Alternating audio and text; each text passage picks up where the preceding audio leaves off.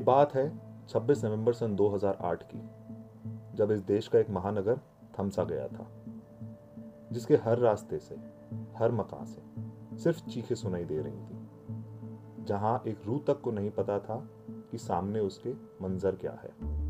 प्रस्तुत है अंधेरों के साए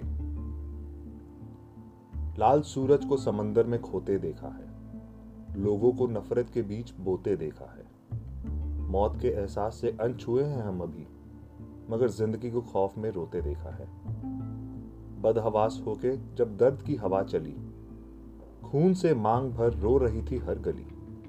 उस खौफनाक मंजर में भी हमने ज़िंदगी को मौत से लिपट कर सोते देखा है। दर्द की चीखें उठी, फिर समा शांत हो गया।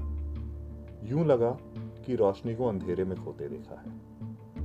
डर का वो एक साया था कण कण में जो समाया था, तम के इस साम्राज्य का, जैसे सम्राट नया आया था।